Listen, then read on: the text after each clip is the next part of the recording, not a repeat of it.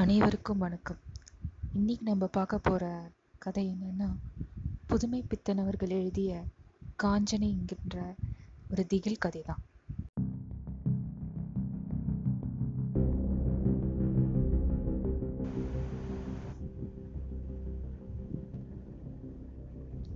அன்று இரவு முழுவதும் எனக்கு தூக்கம் பிடிக்கவில்லை. காரணம் என்னவென்று சொல்ல முடியவில்லை. மனசுக்கு கஷ்டம் இல்லை அளவுக்கு மிஞ்சி இன்பமும் இல்லை. இந்த மாதிரி தூக்கம் பிடிக்காமல் இருக்க எல்லோரையும் போலத்தான் நானும். ஆனால் என்னுடைய தொழில் எல்லாருடையதும் போல அல்ல நான் கதை எழுதுகிறேன். அதாவது சிறடு விட்டு.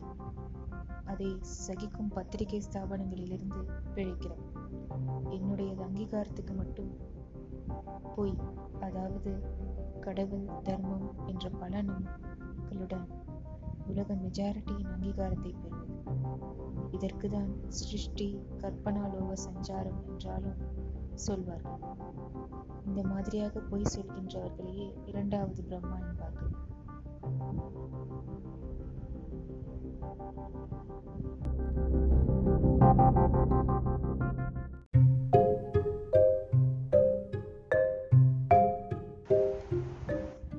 உடனே விளக்கை அணைத்தேன்.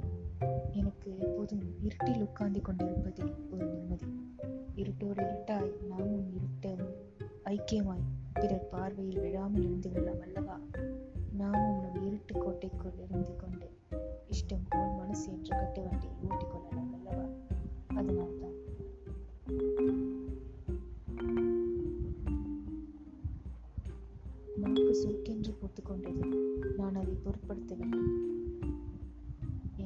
சுண்ணாம்பு தடவிவிட்டேன். ஏட்டில் வெற்றிலை போடுவது என்றால் அதில் மனசை கயிற்றை நதியில் போட்டு விடுத்து தானே போகும்படி விட்டுவிட்டது என்றால் இந்த விபத்துகளை எல்லாம் பொருட்படுத்தாமலோ? உள்ளங்கையில் கொட்டி வைத்திருந்த புகையில் பவித்திரமாக வாயில் போட்டுக்கொண்டேன் சி என்ன நாற்றம்? ஒரே அடியா அடிக்குது. பிணவாடை அல்லவா அடிக்கிறது? குமட்டல் எடுக்க புகையில் என்று ஜன்னல் பக்கமாய் சென்று அப்படியே உமிழ்ந்து வாயை உரசி கொப்பளித்து விட்டு படுக்கைக்கு மீது உட்கார்ந்தேன். துர்நாற்றம் தாங்க முடியவில்லை. உடல் அழுகி நாற்றம் எடுத்து போன பிணம் நாட்டம் போல. என்னால் சகிக்க முடியவில்லை. எனக்கு புரியவில்லை. ஜன்னல் வழியாக நாற்றம் வருகிறது. ஊசி காற்று கூட இழையவில்லை கட்டிலை விட்டு எழுந்திருந்து ஜன்னல் பக்கம் நடந்தேன். இரண்டடி எடுத்து வைக்கவில்லை. மாற்றம் அடியோடு மறைந்து விட்டேன் என்ன அவசியம் திரும்பவும் கட்டிலுக்கு வந்தேன். மறுபடியும் நாற்றம் அதே முன்னாற்றம் கட்டிலில் அடியில் ஏதேனும் சித்தி கிடக்கிறதோ விளக்கை ஏற்றேன். கட்டிலில் அடியில் பார்த்தபோது தூசிதான் தும்மலை வர எழுந்து உடம்பை தட்டிக்கொண்டு நின்றேன்.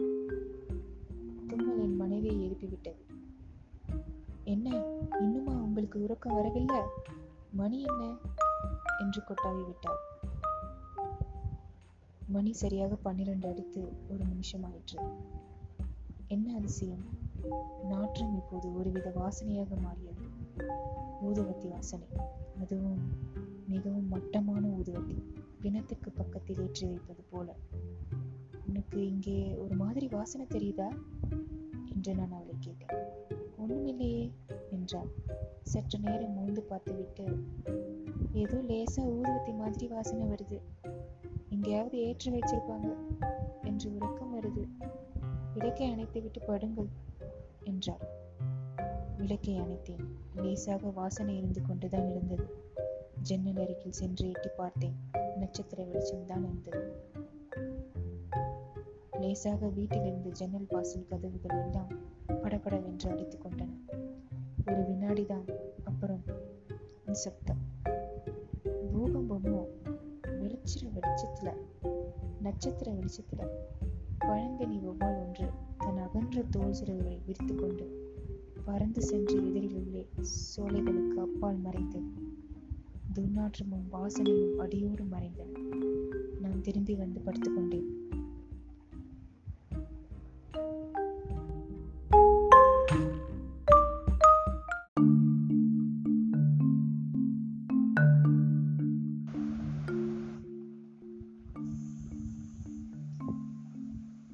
மறுநாள் விடியற்காலம் தூக்கம் கலைந்து எழுந்திருக்கும் போது காலை முற்பகலாகிவிட்டது. ஜன்னல் வழியாக விழுந்து கிடந்த தினசரி பத்திரிகையை எடுத்துக்கொண்டு வீட்டின் வெளிமுற்றத்துக்கு வந்து நாற்காலியில் உட்கார்ந்தேன். ராத்திரி புறாவும் தூங்காமே இவ்வளவு நேரம் கழித்து எழுந்தாலும் அல்லாமல் இப்படி வந்து உட்கார்ந்து கொண்டால் காப்பி இன்னத்துக்காகும் என்று என் மனைவி கற்றினாள். அது உன் சமையல் விமர்சையால் வந்த வினை என்று ஒரு பாரிசு தாக்குதல் நடத்திவிட்டு எழுந்தேன். அவளுக்கு பொழுது போகாம என் மேல குத்தம் கண்டுபிடிக்கணும்னு தோணிட்டா வேற என்னத்த பேச்ச போறிய? எல்லாம் நீங்க எழுதுற கதையை விட குறைச்சல் இல்லை என்று சொல்லிக்கொண்டே அடுப்பாங்கரைக்கு நானும் குடும்ப நியதிகளுக்கு கட்டுப்பட்டு பல்லை துளக்கிவிட்டு கொதிக்கும் காப்பி டம்ளரை எடுத்து குடித்தேன். அப்போது ஒரு பிச்சைக்காரி அதிலும் வாலிப பிச்சைக்காரி ஏதோ பாட்டு பாடியபடி அம்மா தாயே என்று சொல்லிக்கொண்டு வாசற்படி வந்து நின்றாள் நான் ஏறிட்டு பார்த்துவிட்டு இந்த பிச்சைக்காரிகளுடன் மல்லாட முடியாதென்று நினைத்து கொண்டு பத்திரிகையை உயர்த்தி வேடி கட்டிக்கொண்டேன் உனக்கு என்ன உடம்புல தெம்பா இல்லை?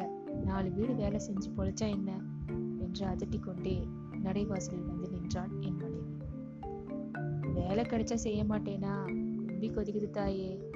தெருவில் தெருவுல இதுவரையில் பிடிசி அரிசி கூட தரவில்லை. மானத்தை மறுக்க உழன் துணி என்று பிச்சைக்காரி அஸ்திரங்களை பிரயோகிக்க ஆரம்பித்தான். நான் வேற தரேன். வீட்டோடவே இருக்கியா? வயத்துக்கு சோறு போடுவேன் மானத்துக்கு துணி தருவேன். என்ன சொல்லுங்க? என்றாள் அது போதாதாம்மா இந்த காலத்துல அதுதான் யார் கொடுக்குறா? என்று சொல்லிக்கொண்டே என் மனைவியை பார்த்து சிரித்து நின்றாள் என்ன? நான் இவளை வேலைக்கு வச்சுக்கிட்டா வீட்டோடவே இரண்டு நாள் வச்சு பார்க்கலாம்னு பார்க்குறேன். எனக்கு தான் அடிக்கடி இழப்பு எழுப்பா வருதே என்றாள் என் மனைவி. சி உனக்கு என்ன பைத்தியமா? எங்கேயோ கடந்த பிச்சைக்காரிய வீட்டுக்குள்ள வர வைக்கிற? என்றேன். வெளியில் நின்ற பிச்சைக்காரி கழுக்கென்று சிரித்தாள். சிரிப்பிலே ஒரு பயங்கரமான கவர்ச்சி இருந்தது. மனைவி வைத்த கண் மாறாமல் அவளையே பார்த்து கொண்டிருந்தாள். மனசு முழுவதும் அந்த அனாமத்திடமே ஐக்கியமாகிவிட்டது போல இருந்தது. முகத்தை பார்த்தா ஆள் எப்படி என்று சொல்ல முடியாதா? நீ இப்படி உள்ளே வாமா?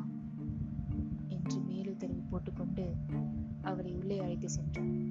உள்ளுக்குள்ளே பூரிப்புடன் அந்த மாயமான பிச்சைக்காரி பின்தொடர்ந்தாள். என்ன?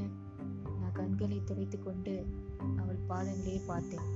அவள் தரைக்கு மேல் ஒரு குன்றிமணி உயரத்துக்கு அந்தரத்தில் நடி நடனமாடின உடம்பெல்லாம் எனக்கு புல்லரித்தது. மனப்பிரமையா? மறுபடியும் பார்க்கும்போது பிச்சைக்காரி என்னை புன்சிரிப்புடன் திரும்பி பார்த்தாள். ஐயோ அது புன்சிரிப்பா? எலும்பின் சிங்குருக்குள் ஐஸ் கட்டிய சிறிக மாதிரி என்னை கொன்று புரட்டியது அது. என் மனைவியை கூப்பிட்டேன். குடும்பத்தை வேலைக்காரியாக வைத்துக் கொள்ளத்தான் வேண்டும் என்று ஒரேடியாக பிடிவாதம் செய்தார்.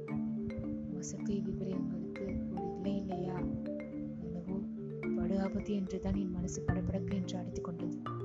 மறுபடியும் விட்டு அவள் பாதங்களை பார்த்தேன். எல்லோரையும் போல் அவள் கால்களும் தரையில் தான் நடந்தது. இது என்ன பிரமை? தென்னாலிராமனின் கருப்பு நாயை